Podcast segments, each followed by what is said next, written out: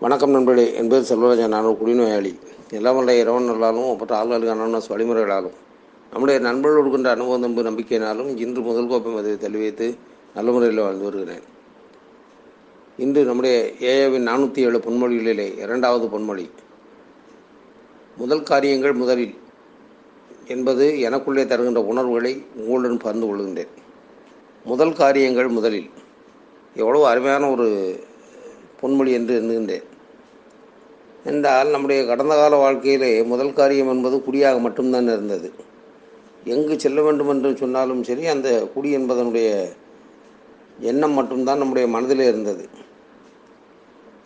ஏதாவது ஒரு பொதுவான காரியங்களுக்கு நம்மோடு செல்பவர்கள் திட்டம் போட்டு கொண்டிருந்தார்கள் என்றால் ஒரு விழாவினை நடத்த வேண்டும் என்று திட்டம் போட்டு கொண்டிருந்தார்கள் என்றால் அவருடைய மனதிலே அந்த விழாவினை எப்படி சிறப்பாக நடத்துவது அதில் நாம் எப்படி சிறப்பாக பங்கு பெறுவது அந்த விழாவில் கலந்து கொள்ள வருபவர்களுக்கு நாம் எப்படி வரவேற்பு கொடுப்பது உணவுகளை எப்படி தயார் செய்வது என்பது போன்ற உணர்வுகள் இருக்குமானால் அங்கே நம்மை போன்றவர்களுடைய மனதில் மட்டும்தான் முதலிலே சிந்தனை வரும். ஆகா அந்த விழா எவ்வளவு நேரம் நடக்கும்?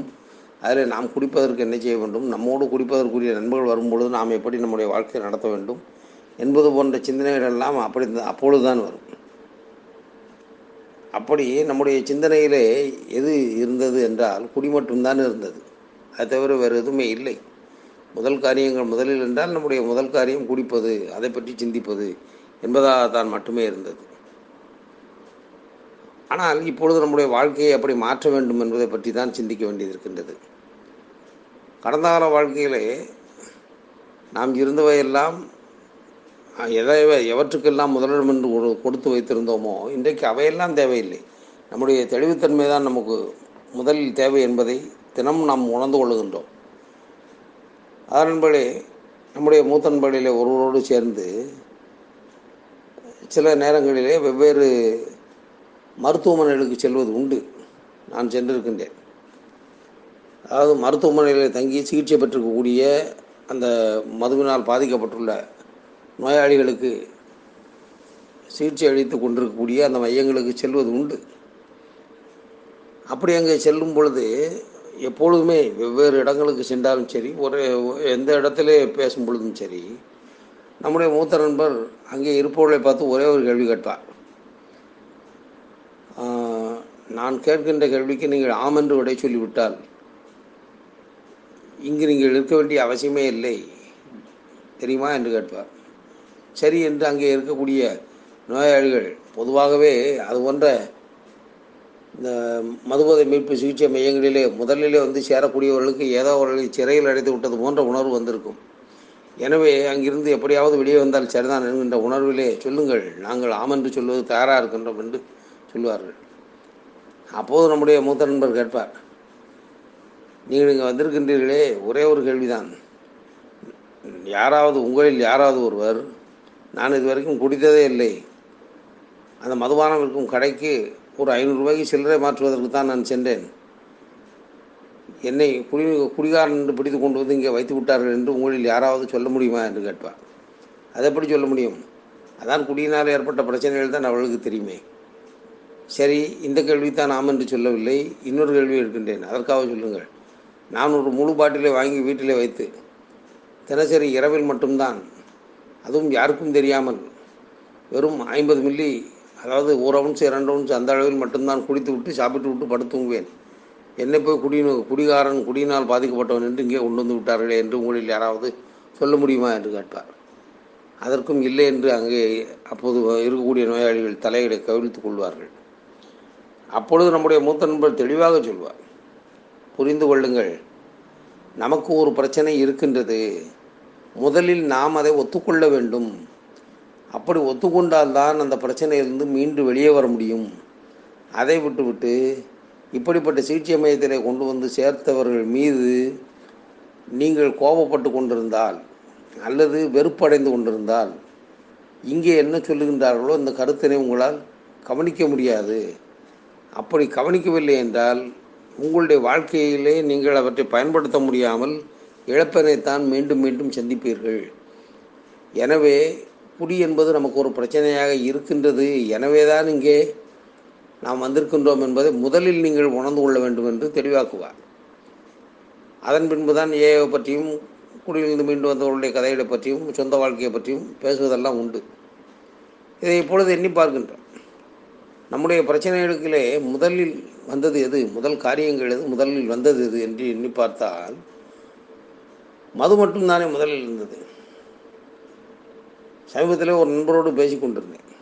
அவர் சொன்னார் நான் நாலாயிரம் கனமது குழுவிற்கு பல ஆண்டுகளாக வந்து கொண்டிருக்கின்றேன். சரி ஆனால் என்னால் தொடர்ந்து தெளிவுத்தன்மையோடு இருக்க முடியவில்லை. சரி அதற்கு என்ன காரணம் என்று கேட்டேன். அவர் சொன்னார் இந்த மாதிரி நான் வருவேன். திடீரென்று ஏதாவது ஒரு பிரச்சனை வரும். நான் இவ்வளவுக்கும் என்னுடைய மத வழிபாட்டின்படி இறைவனோடு பிரார்த்தனை செய்து எனக்கு நான் குறிப்பிட்ட ஒரு வெற்றி வேண்டும் என்று கேட்பேன். அது எனக்கு கிடைக்கவில்லை என்று சொன்ன உடனே இறைவன் மீது எனக்கு கோபம் வந்து விடுகின்றது.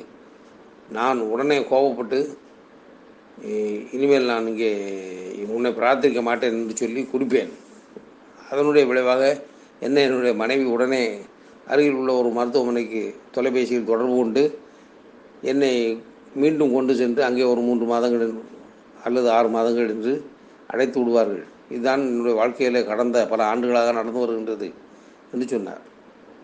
என்னுடைய மனைவி என்னை அங்கே கொண்டு போய் அடிக்கடி சேர்த்து விடுவதானால் எனக்கு என்னவெல்லாம் இழப்பு வருகின்றது என்று தெரியுமா? நான் வெளியே குடியில்லாத வாழ்க்கை வாழ்ந்து கொண்டிருக்கும் போது ஒரு குறிப்பிட்ட ஒரு பாடத்தினை விருப்பப்பட்டு படித்தேன். அது என்னுடைய தொழிலுக்கு தேவையாக இருந்தது. ஆனால் பாருங்கள் என்னை கொண்டு போய் அங்கே மூன்று மாதம் வைத்த உடனேயே நான் படித்தவையெல்லாம் எனக்கு மறந்து விட்டது அந்த அளவுக்கு எனக்கு ஒவ்வொரு முறையும் இதுபோல் நடந்து கொண்டே இருக்கின்றது. என்னுடைய மனைவி இப்படி செய்வது சரியா? என்று கேட்டார். அப்பொழுது நான் மனதுக்குள்ளே சிரித்து கொண்டு அவரிடம் கேட்டேன். நண்பரே நாம் சும் நம்முடைய மூத்த நண்பர் கேட்பார் அதைத்தான் கேட்டேன். நாம் சும்மா இருக்கும் பொழுது நம்மை கொண்டு போய் அங்கே சிகிச்சை மையத்திலே சேர்க்கின்றார்களா? என்று கேட்டேன். இல்லை. அப்படியானால் அங்கே சிகிச்சை மையத்தில் சேர்க்கக்கூடிய அளவுக்கு என்ன சூழ்நிலை வருகின்றது? நான் குடிக்கின்றேன் அதனால் சேர்க்கின்றார். இது புரிகின்றதா? நாம் குடிக்கின்றோம் அதனால் தான் இந்த பிரச்சனை வருகின்றது. அந்த பிரச்சனையினால் தான் நம்மை கொண்டு போய் மருத்துவமனையில் சேர்க்கின்றார்கள். மருத்துவமனையில் மூன்று மாதங்கள் இருந்தால் நாம் படித்த படிப்பு மறந்து விடுகின்றது. மீண்டும் வெளியே வந்ததன் பின்பு தொழிலை தொடங்குவதிலே சிக்கல்கள் வருகின்றது. சிக்கல்கள் வந்தவுடன் ஏன் நமக்கு இந்த சிக்கல்கள் வருகின்றது என்று சிந்தித்து கூட பார்க்க முடியவில்லையே நம்மால். அதை அதை இப்பொழுது புரிந்து கொண்டீர்களா? இந்த ஆம் என்று சொன்னார். அதாவது நம்மை நம்பி ஒருவர் தொழிலை தரமா தர மறுக்கின்றார் என்று நாம் இப்போது வருத்தப்படுவதிலே பயனில்லை. ஏனென்றால் நாம் நமக்கு தொழில் கொடுத்திருப்பார்கள். ஏதாவது நாம் சார்ந்த தொழிலிலே ஏதாவது நமக்கு ஒரு முன்கூட்டியே பணம் கொடுத்து கூட ஏதாவது வேலையை செய் வேலைகளை செய்ய சொல்லியிருப்பார்கள். நாம் அந்த பணத்தை வாங்கி குடித்து விட்டு திரும்ப குடித்தோம் என்ற உடனேயே வீட்டில் உள்ளவர்கள் மருத்துவமனையில் கொண்டு போய் சேர்க்கக்கூடிய சூழ்நிலை வந்து கிட்டத்தட்ட மூன்று மாதங்கள் மருத்துவமனையிலே இருந்துவிட்டு அதன் பின்பு வெளியே வந்தால் அதற்கு முன்பு பணம் கொடுத்தவர் அது வரைக்கும் என்ன காத்து கொண்டா இருப்பார்? அவர் அவருடைய வேலையை வேறு ஒருவரை வைத்து பார்க்க மாட்டாரா? நினைத்து பார்த்தால் நாம் எதை முதலில் செய்ய வேண்டும் என்கின்ற உணர்வு நமக்குள்ளே வர வேண்டும் அல்லவா என்று சொல்லி கொண்டிருந்தேன். அப்பொழுதுதான் நாம் புரிகின்றது என்று சொன்னார். நம்முடைய பிரச்சனை என்ன? முக்கியமான பிரச்சனை என்ன? முதலிலே செய்ய வேண்டிய பிரச்சனை என்ன? என்று பார்த்தால் நிச்சயமாக இந்த குடியிலிருந்து விடுபடுவதுதான் முதலில் முதலில் செய்ய வேண்டிய வேலை. தொடர்ந்து செய்ய வேண்டிய வேலை அதாவது நம்முடைய குடியேற்ற தெளிவுத்தன்மையோடு தொடர்ந்து செயல்படும் போது இன்னும் வழிமுறைகளை செய்வது இன்னும் பரிகாரங்கள் செய்வது என்றெல்லாம் நிறைய விஷயங்கள் இருக்கின்றன. ஆனால் முதலில் செய்ய வேண்டிய காரியம் என்ன என்று எண்ணி பார்த்தால் முதலில் செய்ய வேண்டியது மது இல்லாமல் இருப்பது. அதன் பின்புதான் மற்ற எல்லாமே நான் மதுவோடு இருந்து கொண்டே நான் தெளிவாக இருப்பேன் நான் பரிகாரம் செய்வேன் என்றால் அதெல்லாம் வேலைக்கே ஆகாது. உண்மைதானே? நாம் செய்ய வேண்டியது என்ன? முதலில் மது இல்லாமல் இருப்பது. அப்போது அப்போதுதான் மற்ற பிரச்சனைகள் எது வந்தாலும் சரி அதை நாம் சரியாக க கையாள முடியும் என்பதுதான் உண்மை. அதாவது நண்பர்களே ஒரு நண்பர் சொன்னார். அதாவது அராஜகம் பண்ணுபவன் ரவுடித்தனம் செய்பவன் மற்றவர்களை அடக்கி பார்க்க வேண்டும் என்று வீரம் காட்டுபவன் அவனாக இருந்தாலும் கூட மது போதையிலேயே குப்புற விழுந்து விட்டான் என்று சொன்னால் அவனுடைய எதிரிகள் அவனை எளிதில் தாக்கி விடுவார்களே. அப்படி என்றால் அந்த மாதிரி வாழ வேண்டும் என்று நினைப்பவன் கூட போதை இல்லாமல் தானே வெற்றி பெற முடியும் என்று சொன்னார். அதை எண்ணி பார்க்கும் பொழுது அராஜகம் செய்ய வேண்டும் என்று நினைப்பவனே மதுபோதை இல்லாமல் இருந்தால் தான் வாழ்க்கை வாழ முடியும் என்று சொன்னால் அன்பான வாழ்க்கை வாழ வேண்டும் என்று நினைப்பவர்கள் எப்படி மதுபோதையோடு தெளிவான வாழ்க்கை வாழ முடியும்? முடியாதே. அதான் நண்பர்களே ஒரு காலகட்டத்தில் நான் குடித்த குடியினால் என்னுடைய மனைவியே என் மீது புகார் கொடுக்கக்கூடிய காவல் நிலையத்தில் புகார் கொடுக்கக்கூடிய சூழ்நிலை வந்தது. அப்பொழுது என்னுடைய மனதிலே யா- என்னுடைய உறவினர்களிலே ஒருவன் தூண்டிவிட்டதன் காரணால்தான் இவன் இவள் சென்று என் மீது புகார் கொடுத்து விட்டாள் என்பதாக எண்ணிக்கொண்டு அந்த உறவினரை தாக்கினேன். அது ஒரு பிரச்சனை.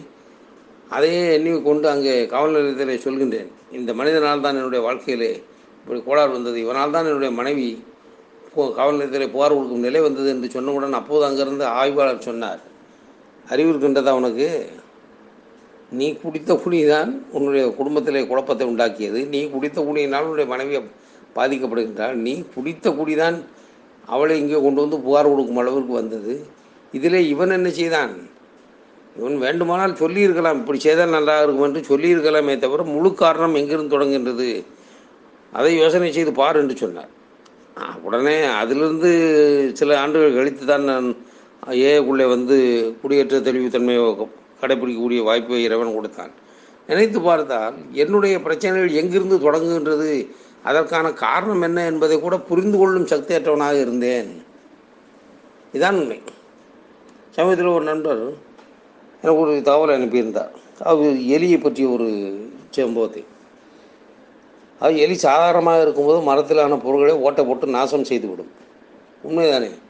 எப்படிப்பட்ட பெட்டியாக இருந்தாலும் சரி எலி என்பது தன்னுடைய பற்களால் கொறித்து கடித்து ஓட்டை போட்டு உள்ளே சென்று விடும் ஆனால் அதே எலி அதற்கென வைக்கப்பட்டுள்ள மரப்பொறியில் சிக்கிக்கொண்டால் எப்படி தப்பிக்கலாம் என்ற பயத்தில் அங்கும் இங்கும் அலையுமே தவிர மற்ற மரப்பொருளை ஓட்டை போட்டது போல இந்த மரப்பொறியும் ஓட்டை போட்டு வெளியில் சென்று விடலாம் என்று யோசிக்கவே யோசிக்காது. அதானே? அதுபோல் ஒருவேளை அந்த எலி யோசித்தால் அதிகபட்சம் ஐந்து நிமிடத்தில் அல்லது பத்து நிமிடத்தில் அந்த எலி பொறியை ஓட்டை போட்டு வெளியே சென்று விட முடியும். ஆனால் அந்த மரப்பொறியில் சிக்கிய எலியை நாம் ஐந்து நாட்கள் அப்படியே வைத்திருந்தாலும் சரி அது தன்னால் வெளிவர முடியாத ஏதோ ஒரு பொறியிலை அடைத்து வைத்து விட்டது போல் அங்கும் இங்கும் அலைவாய்ந்து கொண்டே இருக்கும்.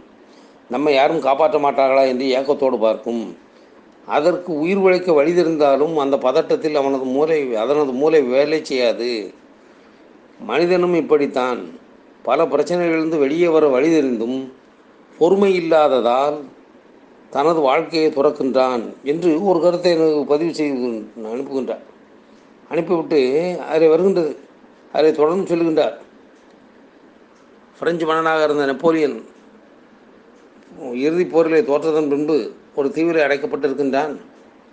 அப்படி அடைக்கப்பட்ட அந்த செயின்ட் ஹெலினா தீவிலே அவரை பார்க்க அவர் அவருடைய நண்பர் வந்தவர் சதுரங்க பலகை ஒன்றை செஸ் போர்டு ஒன்றை அவரிடம் கொடுத்து விட்டு சென்றாராம். கொடுத்து விட்டு சென்ற அந்த நெப்போலியன் அதை வாங்கிய நெப்போலியன் தனிமையிலேயே சதுரங்கம் விளையாடி இறந்து போனாராம். அவர் இறந்ததன் பின்பு அந்த சதுரங்க பலகை ஏலமிட்டிருக்கின்றார்கள். அப்பொழுதுதான் அதை வாங்கியவர் திரும்பி பார்த்திருக்கின்றார். அந்த ஹெலினா தீவிலிருந்து தப்பிப்பதற்குரிய வரைபடமே அந்த சதுரங்க பலகையில் இருந்திருக்கின்றது. அதை நெப்போலியன் கவனிக்கவில்லை. இதை சொல்லிவிட்டு இப்படித்தான் நாமும் நம்முடைய வாழ்க்கையிலே நாம் நம்முடைய பிரச்சனையிலிருந்து எப்படி வெளிவருவது என்பதை தெரிந்து கொள்ளாமலேயே தெரியாமலேயே மீண்டும் மீண்டும் தொடர்ந்து சிக்கல்களை உருவாக்கி கொண்டிருக்கின்றோம் என்று ஒரு கருத்தை என்னோட பதிவு பகிர்ந்து கொண்டிருந்தார்.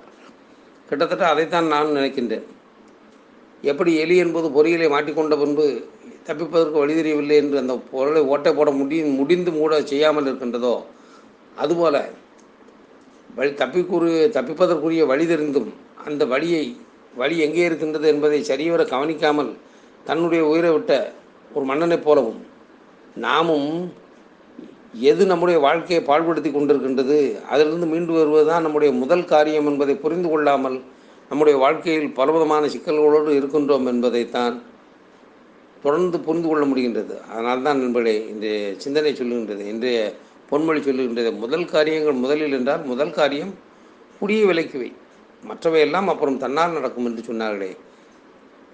அதற்கான வழி நாம் கடைபிடிக்க வேண்டும் என்பதை இன்றைய பொன்மொழி உணர்த்துவதாக நான் தெரிந்து கொள்கின்றேன். இந்த உணர்வுகளை உங்களுடன் பகிர்ந்து கொள்ள வாய்ப்பு கொடுத்த இறைவனுக்கும் பொறுமையோடு காட்ட நண்பர்களுக்கும் நன்றி கூறி முடித்துக் கொள்கின்றேன். நன்றி வணக்கம்.